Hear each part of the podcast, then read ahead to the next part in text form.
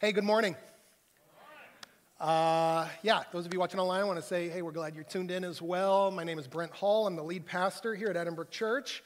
Uh, I did want to give you all just a heads up. Uh, next week, we're kicking off a new series called Jesus Culture.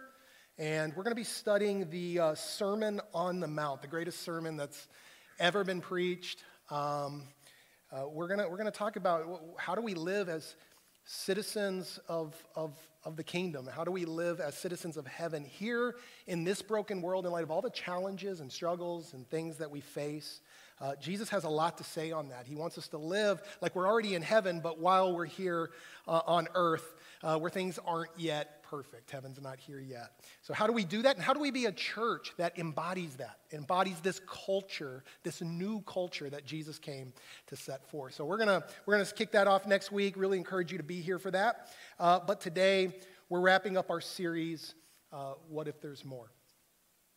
Um, we've been uh, talking through January about what if there's more to the Christian life than, than we think? What if there's more to this thing called Christianity uh, than, we, than you know, we, we think. Because all, uh, uh, oftentimes we put God in a box, we put our Christian faith in a box, we think we've arrived, we think that's all it has to offer, and I'm telling you, there's so, so much more. Uh, and it can start today, uh, experiencing that. That's the good news. Many years ago, uh, I was driving with my family. We were out in West Minnesota. We were driving through the countryside and uh, came around this corner, and there was this, this beautiful barn, red barn, up on this hillside. Uh, had a stone base around it, just, I mean, something you would see in like a picture. Had uh, a valley next to it, and in this valley, there were, there were horses roaming around. It was, the sun was shining, blue skies, beautiful house behind it. Had this like picket fence surrounding the property. And I remember just thinking to myself, man, that's like, that's like a little glimpse of heaven. That's like, that's like heaven on earth. I even felt myself going, God, when I, when I get to heaven, could I have a little place like that? Maybe with a, like a Chipotle down the road, all right? Um, but, but could I have a place like that? To me, that would be, that'd be heaven. And I have a feeling heaven's going to be so much greater than even that. The Bible says, no eye has seen, no ear has heard, you know, what God has prepared for those who, who, who love him. So we're, I think it'll be greater than that, but it did get me thinking about about heaven and what that's going to be like. You know, the Bible doesn't give us a ton of details about what I think it's going to be so much greater than we probably even have categories for. Uh, but it does say things like this. We read this in Revelation 21 4. It says, uh, Jesus will wipe every tear from, from our eyes. There, there will be no more death or mourning or crying or pain, for the old order of things uh, will have passed away. And so this is, this is the good news that we have in Christ, that when we die, and all of us will at some point die unless Jesus uh, returns before that, we're going to go to this place, uh, this physical place called heaven. Jesus says, if it wasn't true, why, why would I tell you about this place? Why, why would I get your hopes up uh, if, it wasn't, if it wasn't the case that I'm, I've made a place for you? Um, and so this morning, what I want to talk about is what if there's more to sharing our faith? Uh, uh, because oftentimes, what happens is, you know, God tends to use real life struggles in our life to draw us closer to Him. He just often works that way. And so, when it comes to pointing people to Jesus, it's usually through some kind of crisis or trial or challenge, problem somebody's uh, going through. And uh, there's a lot that Jesus has to offer. Jesus does help us with things like our marriage. You know, sometimes we're helping someone whose marriage is falling apart. Well, Jesus has a lot to, to say about that and a lot that he can help us with. And sometimes it's a, a child or raising kids and we don't know what to do. And Jesus has a lot to help us uh, in, in that area. It could be we just need help in, in his provision when it comes to like our finances or a job situation. And so we oftentimes find ourselves sharing our faith and pointing people to Jesus through these real life problems and challenges where Jesus can come in and help us. But this morning, I want to remind us that it, sharing our faith with others about Jesus goes beyond that. Because heaven and where people are going to go after they die is at stake. The Apostle Peter, knowing this, Uh, he brings this up in, in 1 Peter 3, and I, I want us to hear um, what, what Peter says in, in, in 1 Peter 3.15 um, on this topic of sharing our faith. He says, First, in your hearts, honor the Christ Lord as holy. The word holy here literally means set apart, okay? It means unique, special. Uh, we read the Bible, we read about all the Old Testament prophets and the New Testament apostles and disciples. And as, as great as all of those people were and the amazing things they did, we need to be reminded uh, Jesus is higher than all of them.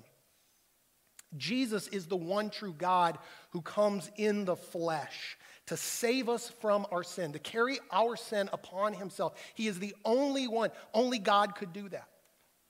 And Jesus is God in the flesh, so we regard him as special. We regard him as set apart above all other gods. He is holy, and that's what we do as Christians. That's what we do as a church. We worship him as holy, as set apart. Peter goes on to say, always being prepared to make a defense to anyone who asks you for a reason for the hope that is in you. Now, we need to understand that this idea of hope is always future, right? Um, to hope for something is to hope for something that's going to come in the future. If you have it right now, you don't need to hope for it because you already have it. So this, this, is, this is future. So what's he talking about? What is this hope that he's talking about? He's talking, of course, about heaven. That's the hope that we have, that once we die, we get to go and be with Jesus in this place called heaven. The Apostle Paul, elsewhere, talking about, you know, when brothers and sisters in, in Christ die, um, he says, yes, we're going to mourn, we're going to miss them, but not without hope. Meaning what? We're going to see them again. This is the hope that we have. We will see them again in heaven. And Peter says we need to be able to give a defense for this hope that we have. Um, now, I don't have time this morning to get all the ways we can give a defense for this, but I will tell us one practical way I think is, is, is maybe the most effective way to give a defense, which is simply to share your story. Who were you before you came to know Jesus? And what has God done in your life? Who are you now? How has Jesus helped you? Has He given you more joy? Has He given you more peace that you didn't have before? Um, Share your story, whether it's one of those drastic stories or even if it's just in small ways. Sometimes that's actually more powerful in what people need to hear. Um, maybe you don't think you have much of a testimony or a story to share, and I'm telling you, we all do if we're in Christ. God has done something in our life that can bless someone, someone else. You know, we're living in what's called the post postmodern world, which is, is, is an environment where people determine their own truth and uh, everyone can come and make up their own church. There's really no standard or authority anymore, culturally speaking. Um, and so people are going to disagree with you when it comes to the doctrines you believe. People are going to disagree with you when it comes to the scriptures you believe. In fact, online, I often see Christians arguing with atheists trying to use the Bible. They don't believe in the Bible, it's not effective. But here's what they can't disagree with they can't disagree with your story. What has God done in your life? So it's a very powerful and effective way that we can share or give a defense of this hope that we have because the more I experience God in my life, you know, the more I become convinced he's real and he's alive and he's made a place for me to bring me to himself once I die. Now, do we go about this with anger? Do we, how, how are we supposed to go about this? Because a lot of Christians today, I do think, are angry and angsty. Okay, but look at what Peter says next. This is interesting. He says, Yet do it with gentleness and what? Respect. Okay, now sometimes I think when we read the Bible, we get the sense that the, the apostles, like Peter, and even Jesus, sometimes were bold and, you know, just said it like it is, and, and, and they do that. We do see that in the Bible. You see that with Peter? But if you study the times they do that, you're going to find there's, there's always a context for that, which is they always are talking to the religious. When, when you see the apostles get like that, when you see Jesus get like that, he's dealing with people who should know better. But when they go outside of Jerusalem and they start going into Samaria and talking to the Samaritans or the Gentiles beyond that, their posture changes.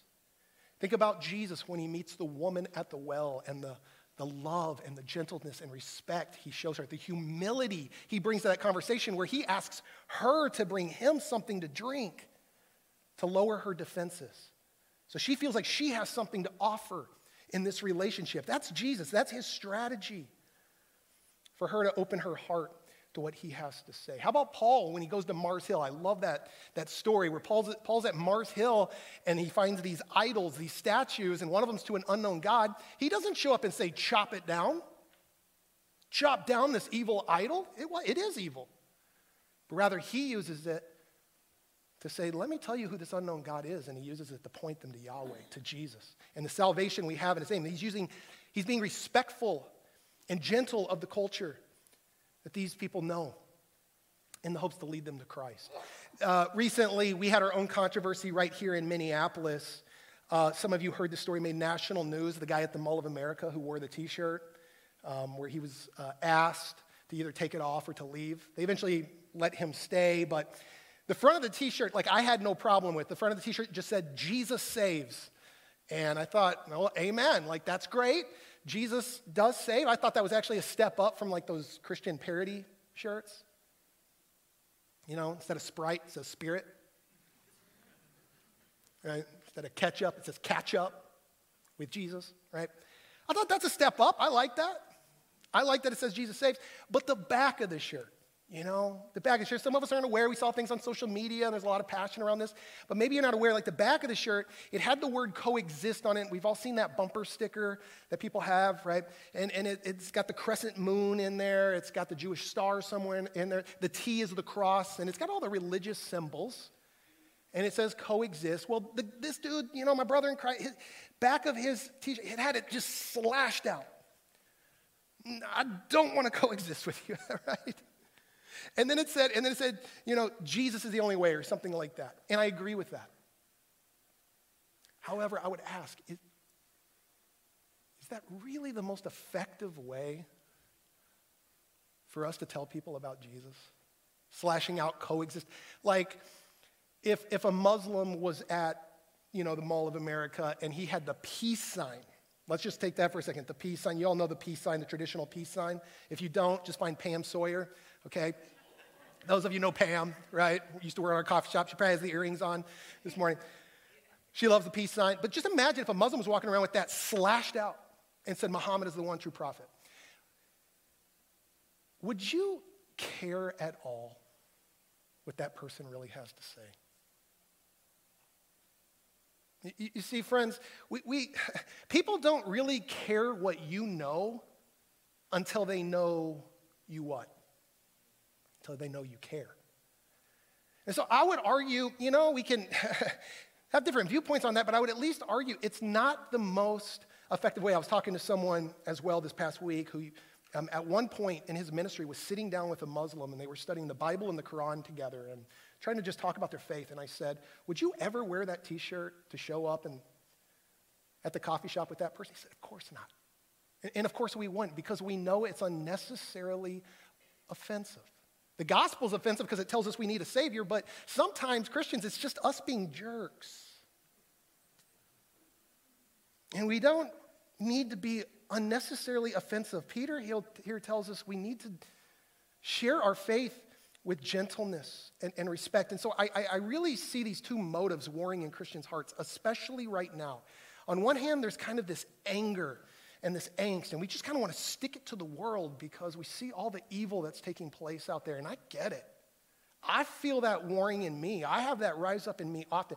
When I see the things that are being taught to kids in schools, hearing about kids mutilating their bodies, there's a part of me, there's a righteous anger that rises up in me, and I get, I get upset about that. However, it, going out there with anger is not the most effective is not the best way to share our faith. This morning, what I want to do is remind us that our ultimate motive shouldn't be trying to score points politically or whatever. It, it, it's, to, it's to lead people to know Jesus so that they go to this place called heaven when they die.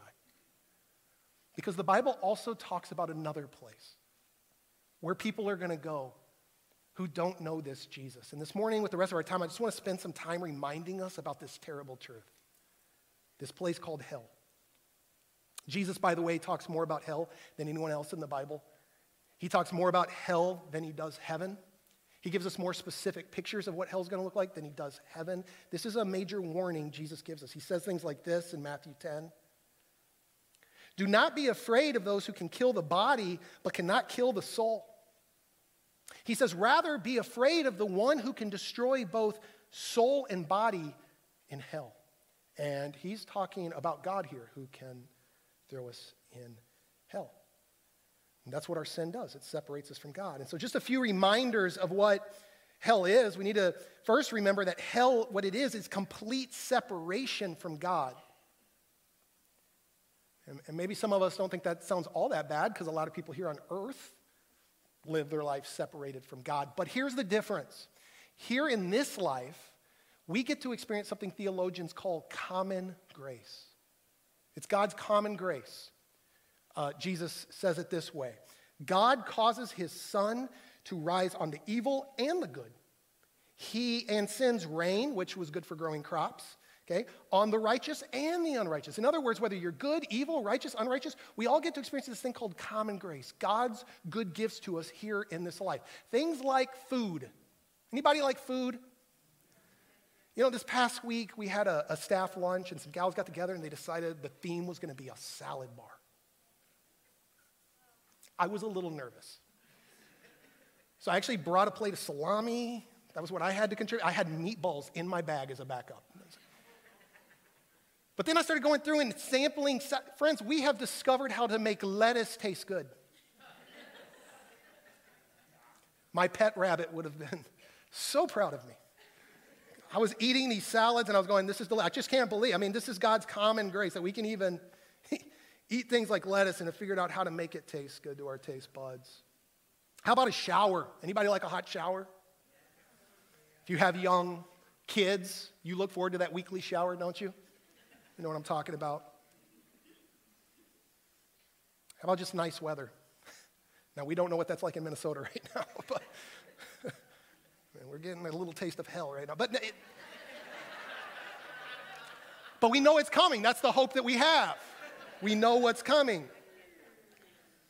And, and all of it, friends, and everything. You know, it doesn't matter what it food, you know, sh- showers, uh, weather, uh, sex, right? Within God's boundaries. I mean, all of it, everything that God, it's all common grace, righteous, unrighteous, get to experience. But here's what we need to remember all of that goes away in this place called hell.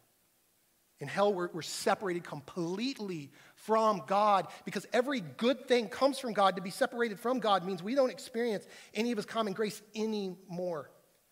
Jesus says this in Matthew 8 in that place, talking about hell, there will be weeping and gnashing of teeth. Friends, hell is complete separation from God, where we don't experience His common grace anymore. And not only do we not experience His common grace anymore, second point I want us to remember is that hell is incredibly painful.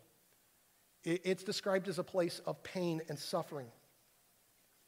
In Revelation 21 8, we read, The cowardly, the unbelieving, the vile, the murderers, the sexually immoral, those who practice magic arts, and the idolaters and all the liars, they will be consigned to the fiery lake of burning sulfur. This is the second death. Well, how many of us ever, as kids, maybe uh, or maybe as adults, but you touched the stove. maybe your mom told you not to, but you touched the stove and you felt that heat. And friends, that was j- just your hand or a finger. I mean, the Bible is describing hell like that your whole body set ablaze. Now, I tend to think Jesus is being metaphorical. I'm not going to die on that hill. We can discuss that. But he also refers to it as darkness, so it seems like, you know, maybe a contradiction there. But regardless, it's a place of intense pain and suffering. And here's the really big problem hell is eternal, meaning it's, it's, it's forever. Um, you know, just imagine with me a road that goes down this aisle, goes out the lobby, goes through our parking lot, through Brooklyn Park, eventually goes into the sky, into space, keeps going, goes past Mars, goes past Jupiter, uh, goes past Pluto, uh, eventually out of our galaxy. Now we're going, you know, hundreds of millions of light years and just keeps going and going. Imagine that path. Your life here on earth is this. That's all it is. The, the rest is your eternity. And friends, that's what ultimately matters is where are you going to spend, right? That where are people going to spend that? Now, many theologians, because we hate this truth, myself included, have tried to change it and said the word eternal doesn't really mean forever. Uh, but the problem with that is if you start messing with the word eternal, then what does that mean for heaven? Uh, do we not have eternal life? Forever with Jesus? Okay, and there's even a bigger problem with it. Jesus doesn't just use the word eternal to describe hell. Look what he says in Mark 9. He says this If your eye causes you to sin, gouge it out. Now, let me just stop there for a second. He's talking about the seriousness of sin. I don't want anyone coming next week looking like a pirate, okay? Um, he's using hyperbole here, and he, this is ultimately a matter of the heart. You're not going to fix this by gouging out your eye. But he, he's trying to get at how serious sin is. Why? He says it's better to enter the kingdom of God with only one eye than to have two eyes and be thrown into hell, where the maggots never die and the fire never goes out. He's not using the word eternal here. But here he's saying the fire never goes out. And now he's using this idea of a worm that eats you from the inside out, meaning you, you never can get comfortable. You never can find any rest because there's this worm eating at you. Friends, hell is terrible. God doesn't want anybody to go there. And, and now do we understand why we, as God's people, have been given a mission? Can I get an amen? To tell people about Jesus? The one who takes our sin, the one who takes our hell upon himself and pays it in my place, that's the peace I have. My hell has already been paid through Christ. Anybody else? That's, that's why I worship him. That's why I love him. He paid for my sin. He paid my hell for me already. It's done. And so, friends, this is, this is why the church has a mission. But where do we start with that? Well, I just want to give us one thing that we can do you know, where it starts, you can do this today. It, it really does need to start with prayer. Who do you need to pray for? That God would open up the eyes of their heart to see their need for Jesus. Because we're all told we're born in this world blind. We're born, born spiritually blind. We need to pray and ask God would open up people's heart to see their need for a Savior. It really does start with prayer. Um, the, the night I got saved, I was high as a kite, okay? Uh, I'm not going to tell you what drugs I was on, but I was uh, out of my mind. I actually blacked out. I had never done that before. And when I came to, um, I started seeing demons all around me. And, and I knew in that moment, in a way I've never known before, that if I were to die, I knew I was going to this place called hell. I felt it for the first time in my life. It wasn't just something I had heard about, I felt it. Like if I die, I'm going to hell. And I started wigging out. I'm seeing these demons. I'm feeling that. In fact, uh, one person at this party I was at actually took me outside in this apartment complex, walked me to the pool. I think he was going to try to push me into the pool, either to sober me up or maybe they just thought it would be funny or something like that. I, I got ready to fight this dude. Um, by the way, that guy would die three weeks later from a drug overdose, somebody I knew from my childhood. He ended up backing off. We went back to the apartment, but I couldn't shake it. I'm like, I'm going, I'm going to hell. If I die, I'm going to hell. And I was just feeling it. It was heavy. And that's the night I went, I said, I, I left the party. I went, I went back to my place and I got on my knees and I knew enough to say, Jesus, if you can save me, save me. That's all I knew really at the time. I didn't know much. It'd take 10 years to figure out the rest and all the specifics of the gospel. But that night, just, if you can save me, God, my life is in your hands. Save me from this hell that I know I deserve. The next day, I uh, called a friend. This was a childhood friend I hadn't seen for years. Somebody, it was been my best friend growing up. Hadn't seen him for years because I dropped out of high school. You know, my friends all knew I was going places, just not graduation, okay? It was, it was kind of more likely jail, all right? They,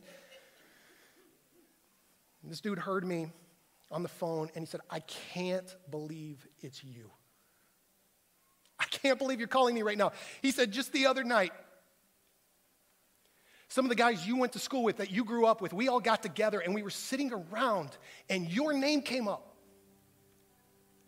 And all of a sudden, one of us said, We should pray for him. And we stopped what we were doing and we prayed for you. And here you are calling me on the phone saying, This Sunday, you want to go to church with me. Friends, it didn't just change my life, it changed their life. Some of you have met Adam Paul. He's preached here in the past. He is a pastor now. He would tell you it's because of what happened that week. The power of God when we pray for people to open up their hearts. So I just ask you, who, who is God putting on your heart? Friend? Somebody you go to school with? Somebody you work with? Could be a child. Could be a spouse, a neighbor.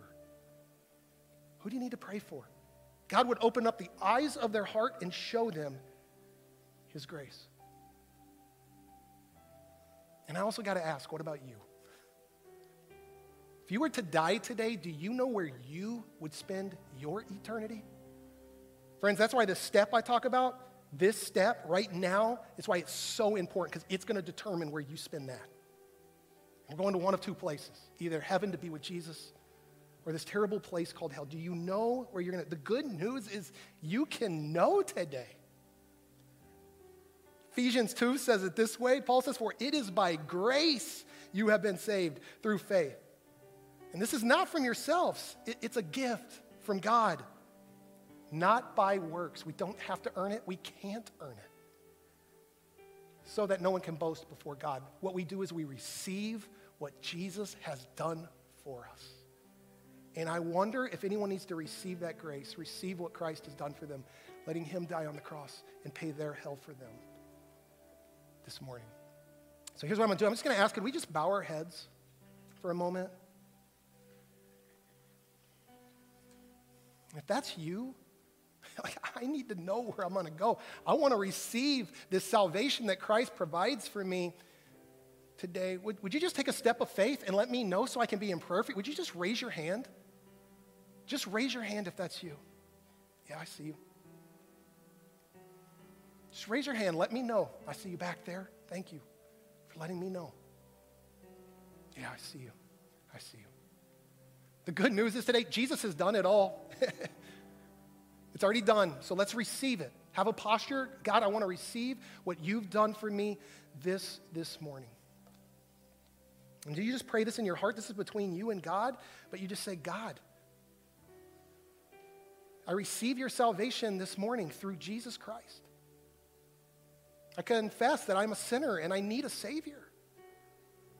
And so I let Jesus take it upon himself. I let him pay my punishment in my place so that I can be forgiven and I can be set free from that terrible place. And now, Lord, come into my life. I want to know you. I want to experience you and have assurance knowing that I'm going to be with you once I leave this earth. So we have a posture of receiving that, all of us this morning, and we say, Thank you, Jesus, for what you have done for us. Give us that assurance this day, we ask in your name. And all God's people said. Well, friends, I saw three hands go up. Can we just applaud those three who received?